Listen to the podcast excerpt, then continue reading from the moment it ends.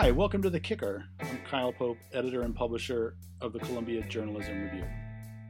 This week, continuing the coverage of the coronavirus. So, you may not have noticed because there's so much else going on, but this week is in many ways the worst week of the coronavirus so far in terms of the number of people who are getting sick uh, and the number of people who are dying and the, the really intense focus on a, a, few pockets of the country, especially California and Los Angeles. And it's got us thinking yet again of what should journalism be doing better in writing about this story. I continue to think every day that goes by that too much of the coverage is about the politics and too much of the coverage even is about the science and coverage isn't enough on the almost 400,000 people who have died. That is more people by by a big factor than died from the bombings of Hiroshima and Nagasaki. And it made me think that I would love to talk to Lesley Blume about this. Lesley is the author of a book called Fallout, which is a totally riveting profile of John Hersey, the New Yorker writer who wrote the story Hiroshima for that magazine. Her book is called Fallout, and the, the subtitle of the book is The Hiroshima Cover Up and the reporter who revealed it to the world, which raises a, a, a couple of interesting questions on its own. But it turns out that the, a lot of the issues that journalists are struggling with now, in terms of like slowing down, telling a big story, telling a story of, of tragedy in a way that resonates with people, was just as hard then as it is now. And Hersey sort of cracked the code a bit, and understanding how he did that is really helpful for us moving forward here. Lesley, thank you so much for joining me. I'm so happy to be on. Thanks for having me. I, I really love this book. Mainly, I, I loved it because even though I, like every other journalist, sort of grew up knowing that Hiroshima was this amazing piece of long form narrative, I didn't know any of the backstory, um, which is so resonant today. The backstory includes the fact that most of the press corps after the war and after the bombs had been dropped had sort of moved on, had sort of like thought that the Hiroshima story had been told. You would think that there would be a million people wanting to do what he did, and that just wasn't the case. Yeah, no, there were. It was more like half a dozen spread out over a long period of time, with you know three main uh, allied or, or, correspondents affiliated with Western publications um, in the very beginning during the chaos of the initial occupation. Um, this was an astonishing find for me, also. And you know, by the time September second of 1945 rolled around, there were you know hundreds of Allied correspondents who were um, in or around Japan getting ready to cover the surrender ceremony, and yet uh, we only have you know three who who successfully um, well, first of all, who wanted to go to Hiroshima and Nagasaki enough to actually get there to get the, get the scoop of what it looked like on the ground. Um, and it would take uh, 13 months, um, nearly 13 months, for for the the full a, a, full and impactful story about um, the true effect of the atomic bombs um, in those cities and in general to come out. And that came out with, you know, Hersey, John Hersey's report in the August 31st, 1946 issue of the New Yorker magazine. And and part of the reason that that is the case, one was that because this mm-hmm. was a war situation and the, the United States military was controlling a lot of the information. In fact, you had to get credentials from them to even go to Japan, right? So th- that accounts for some of the reason why there wasn't more detailed reporting about the after effects. Well, I think, look, I mean, again, it depends on what period of time in that year you're talking about. And in the immediate, you know, as so reporters were were um, we would call them embedded today. You know, they were attached to different military units, and you know, a lot of those different allied military units were converging upon Japan in the last week of, of August and the first day, you know, September first, to get ready for surrender ceremony. And um, you know, so once once those guys were landing, you know, even though a significant number of the cities in Japan had been bombed out, there was still infrastructure, like a surprising amount. And so, you know, you could actually take the train to Hiroshima, um, and you know, there were ways to get down to, to Nagasaki if you were really determined, and you could you could get away from what you know your PROs, your press relations officers in the in the military. Um, so yes, on the one hand, you know you were you were with your military units, and there was no way you were getting into Japan without them at this stage, and and even in the in the war in the year that followed. But on the other hand, you know these allied correspondents who were coming in many of them were you know hardcore war journalists who had been not only in the field since 1939 but since you know had covered the spanish civil war before that right and you know so they so a few among them were completely nonplussed about you know would be guardrails put up by PROs and you know they went what we would call unilateral today and and they found ways to break away from those restrictions because they really wanted the story. Um, their measure of success in, in, terms of the three people who did get in in the early days um, in terms of actually getting that story out varied significantly. Was there something else about the way journalists think about their job that accounted for why there wasn't a bigger appetite for people to go in and spend time with victims of this horrific attack in the way that Hersey did? I, I think look, it's a complicated question, and I think there's a you know a nuanced answer. I think that you know for when when many journalists who were in the field, especially in the Pacific theater, first heard, you know, on the radio that the atomic bomb had been dropped on Japan. I'm sure that many people were like, I want that scoop, you know, because it was going to be the biggest, one of the biggest stories of, of the war. Um, and gradually it was dawning on editors and journalists, you know, when they realized the enormity of the bombs, that it was one of the biggest stories ever because, you know, mankind had invented the, the means with which to destroy civilization. And so um, there was an, a, a great appetite initially um, you know, to try to get in on the ground and see what the bombs had done, you know, underneath those mushroom clouds in, in Hiroshima and Nagasaki. But I think, um, you know, first of all, only a few of them were really determined enough to break away from their allied, um, you know, from their allied protectors and their PROs. Um, and I think you know there were a couple a couple of different factors. I mean, first of all, again, in the very earliest days, the Allied troops and reporters alike, the Allied reporters had no idea what their reception was going to be in Japan because, you know, for, for years, the, the predominant line had been the, the Japanese are fanatical, they will fight to the last man. You know, a lot of the journalists who came in um, with the troops were, were packing heat, um, even though it was against the Geneva Conventions. And so if you were going to try to break away and go independently down to Hiroshima and Nagasaki, even though travel throughout the country was restricted by the occupation forces, um, you were facing down, you know, the danger that you, you could be assaulted or killed by, you know, the Japanese Japanese themselves. And so, you know, there were so many layers of risk that I could see how that would have been really inhibiting, even for people who had been, you know, covering combat situations up to this point.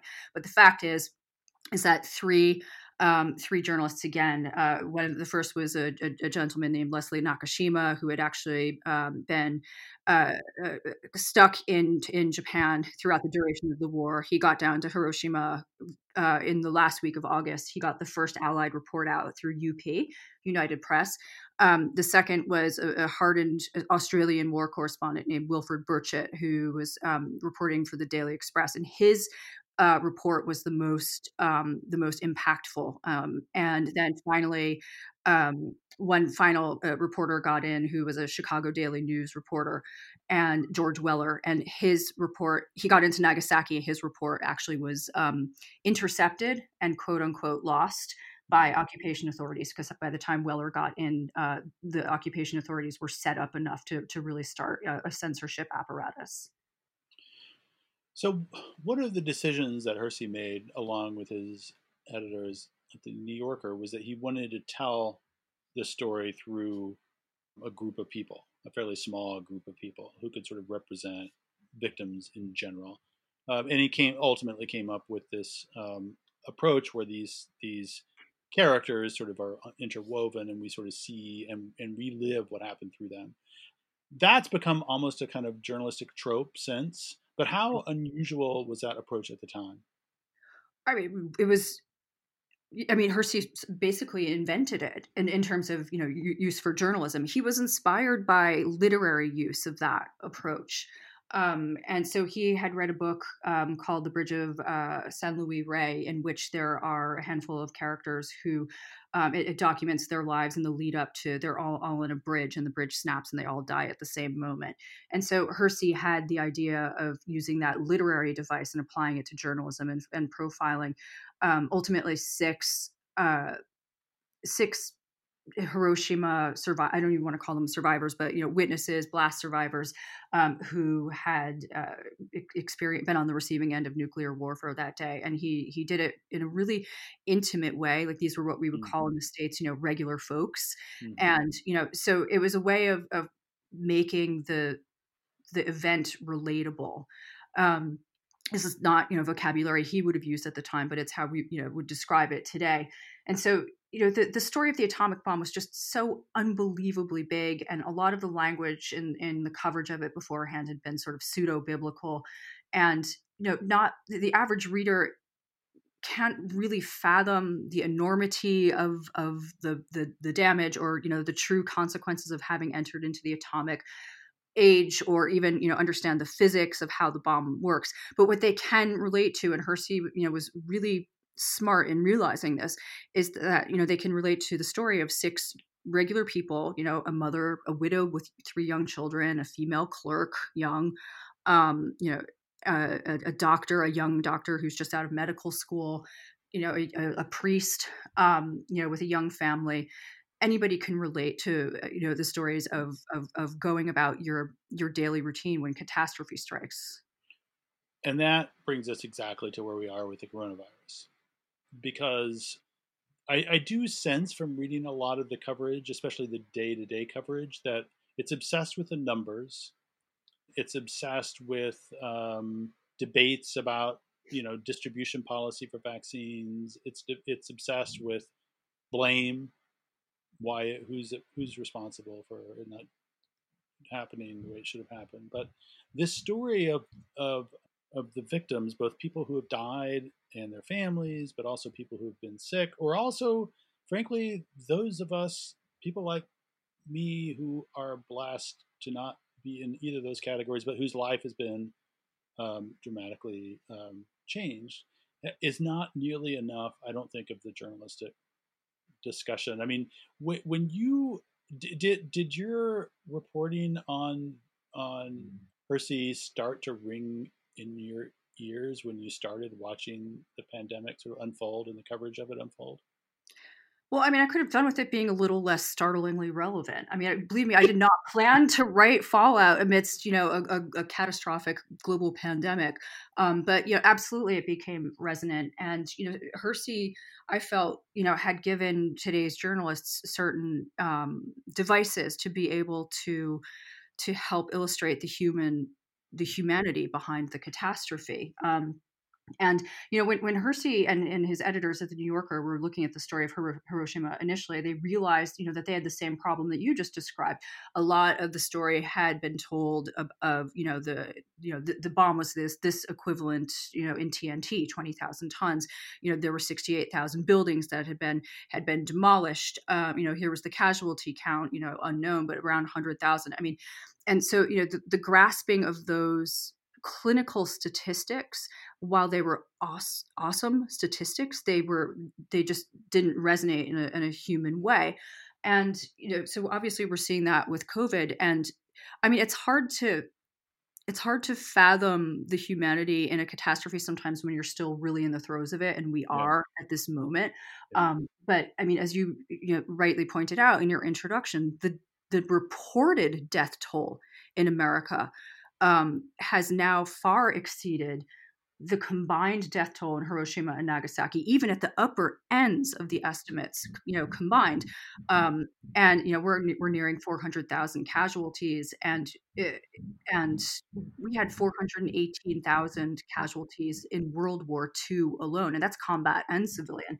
So, I mean, the the scope of this catastrophe is so staggering and the more the statistics build up the less fathomable it becomes.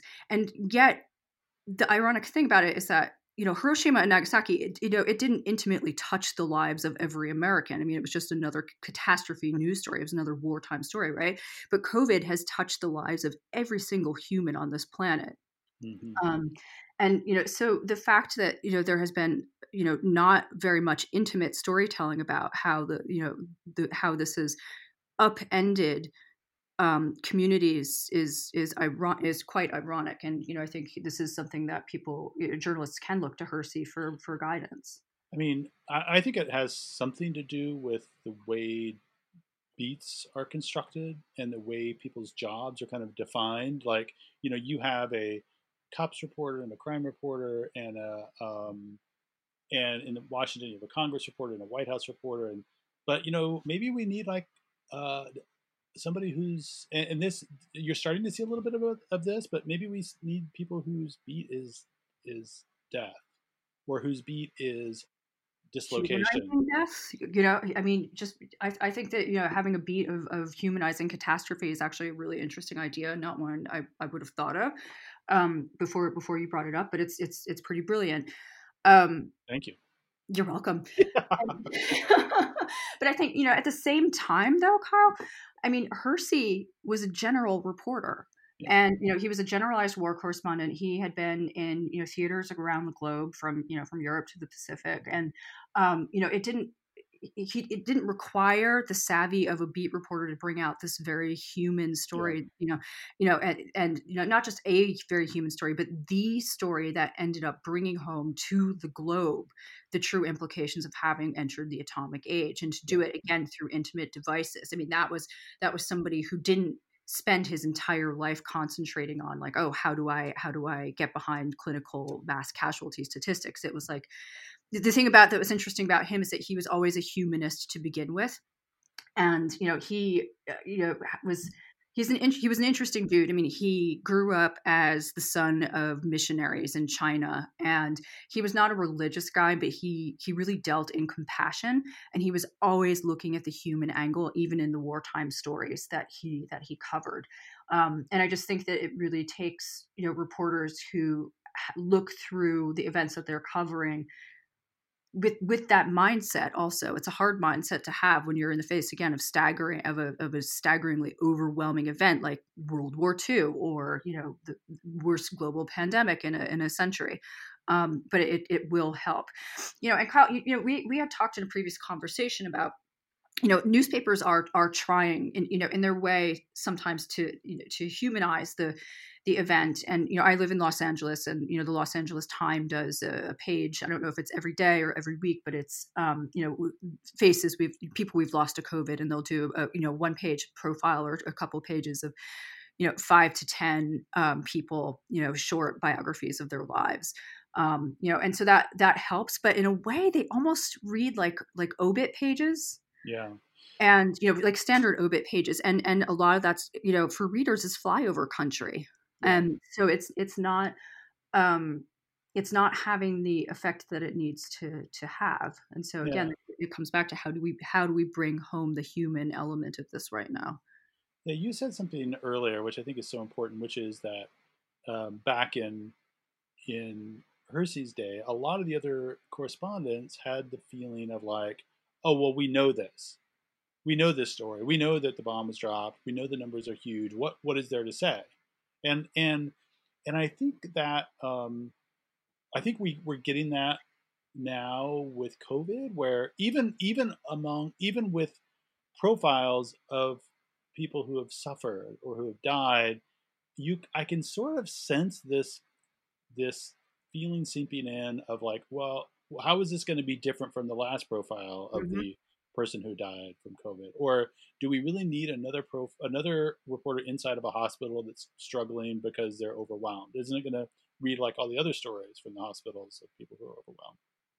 And there is this just uh, there's this kind of always present um, instinct and and desire to move on. Um, and like we we, we, got to get on to the next story. We got to we got to keep moving forward. Um, and I think it's I think it's a disservice. But um, what what do you think about that? Yeah, I think. Look, I mean, I think there are a few different factors that funnel into that, and um, you know, some of it is just fatigue, and uh, and and genuinely just not knowing how to keep coming back at a story and make it fresh. And I remember when I when I was starting as a journalist, I worked at Nightline in the Ted Koppel days, and um, one of the big stories when I first started was there was a, a, a, several weeks, if not months, of suicide bombings in Jerusalem. And every night we were covering it. And it was like, you know, the story just felt the same night after night. And I remember there was this very, it was, it sounds very cynical outside of the journalism community. But one night there was a female suicide bomber, and it was like, oh, finally there was a new angle to the story, and and so it, it like energized the newsroom to be able to tell the story in a different way. And it was it, this sounds very um, dark. Uh, but uh, I mean, I think that there are genuine challenges to to how to you know not just maintain journalist interest, in how to tell an ongoing story that has so much repetition, uh, no matter how awful it is. Um, again, you know, as I said earlier, fatigue comes into it, and then also, I mean, there's you know, there's always the issue of next scoop mentality, um, yeah. and and you know, everybody always wants to be the one to break the next Cha- the, the, the story that ushers in the next chapter of a situation. And so i mean that definitely happened in the coverage of hiroshima and nagasaki. And so um, you know, again, hundreds of, of Allied war correspondents um, were on the ground in Japan within the first days of, of the occupation, and then many stayed on the ground to open bureaus for all of the huge publications and, and news services.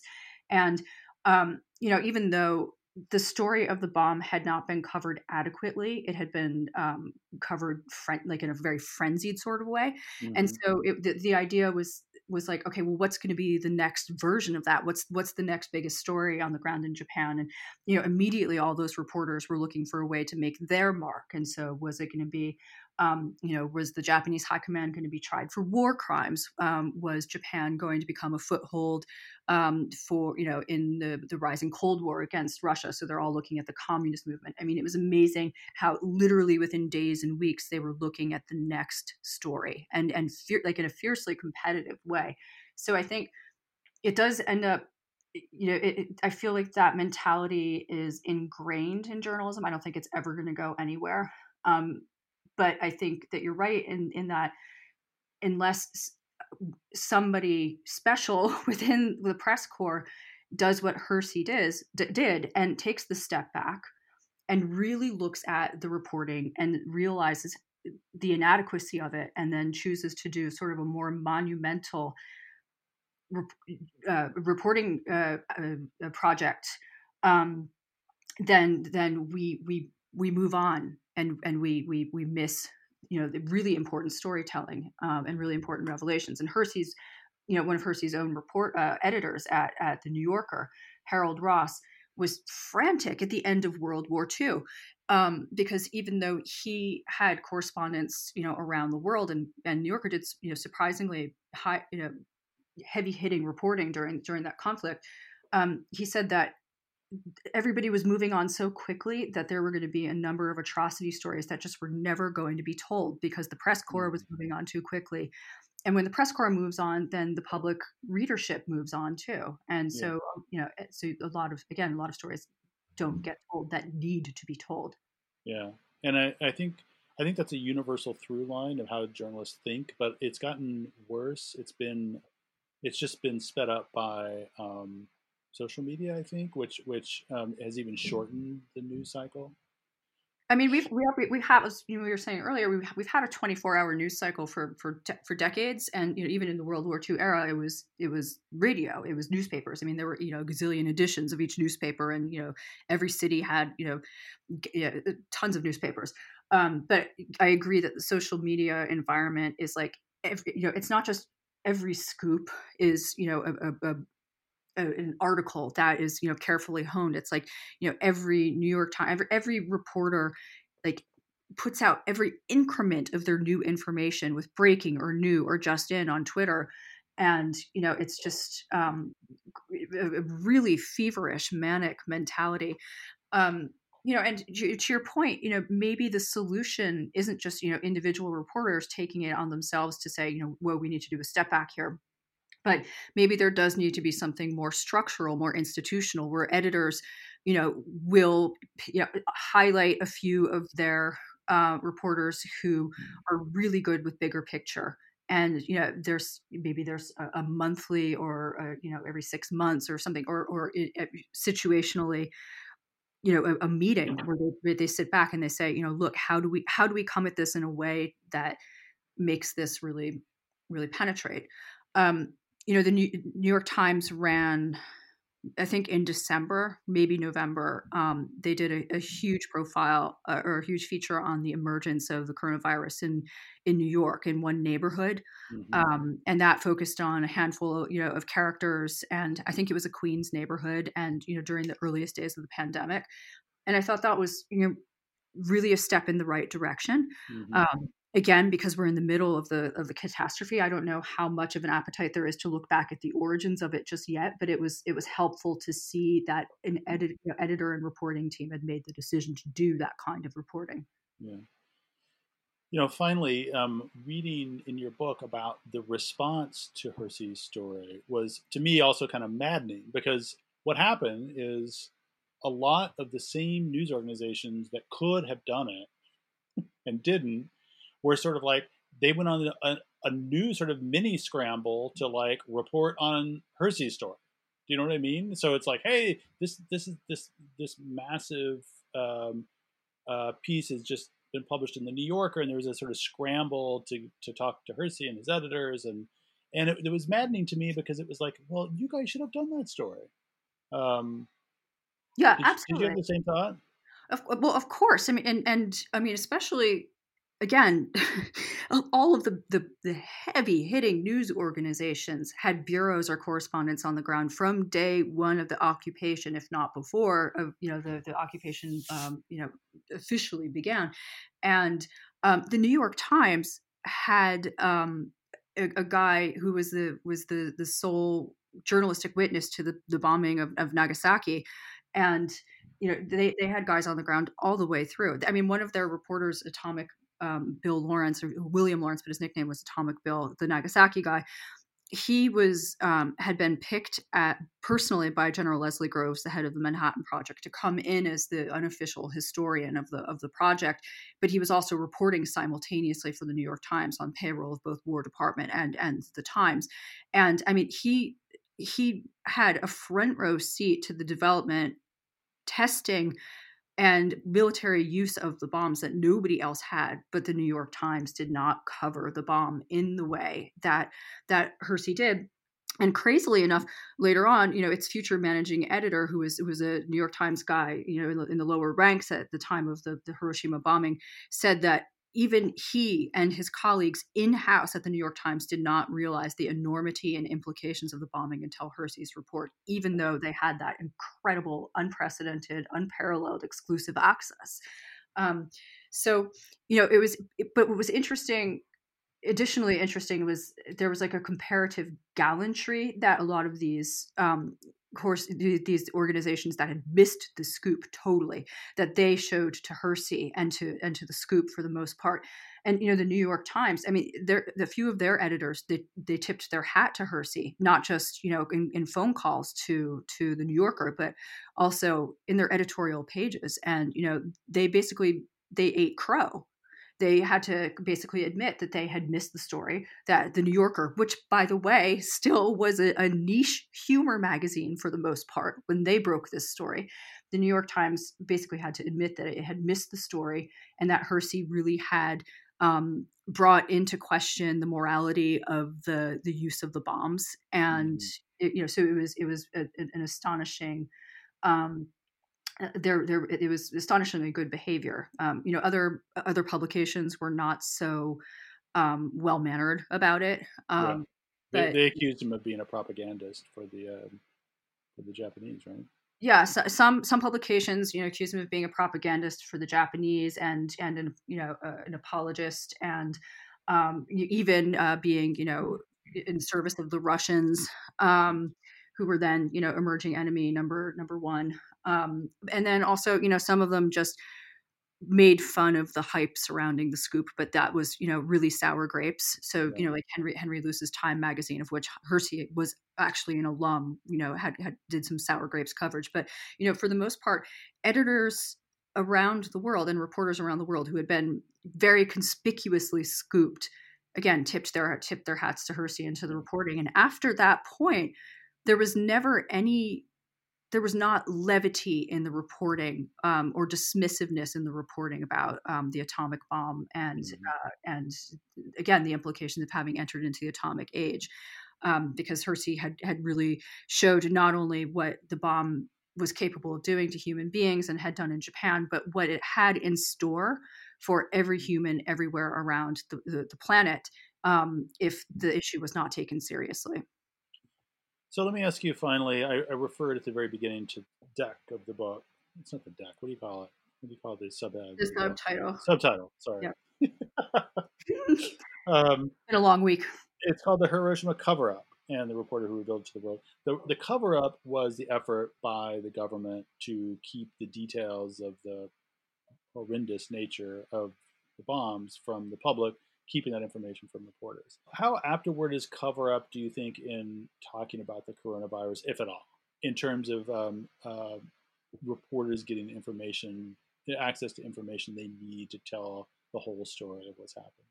I think that the uh, use of the phrase cover up in terms of how the initial story of coronavirus was rolled out by our government is 100% accurate. Um, and I think that we are going to learn more about how much was known and how much was covered up in the coming mm. weeks, months, and years. And it's going to blow our minds, not in a good way. Um, and I think you know one of the reasons why you know my book documents you know, a World War end of World War II event, you know, 75 years ago, and you would think that this was was deep history, but again, it ended up taking on a resonance in 2020 when it came out because because precisely the word cover up was on everybody's mind because people felt that they were being lied to by by the U.S. government, and they were. Um, and I, I, think you know there's going to be so much investigative reporting in in the immediate future and long term future on on the, the rollout of information about COVID. You know, starting from you know December of 2019 through let's say June. Um, I, mean, it's it's going to it's going to be completely career devouring. People are going to devote themselves, you know, to to illuminating the full extent of how much was kept from us. Hmm. Lesley, thank you so much. Uh, my pleasure. Thank you again for for making the time to speak with me. Again, the book is called Fallout. You can read CJR's coverage of the virus and everything else going on in the world at cjr.org. Read our daily email newsletter, The Media Today, or watch us on Facebook or Twitter. Thanks for listening. See you next week.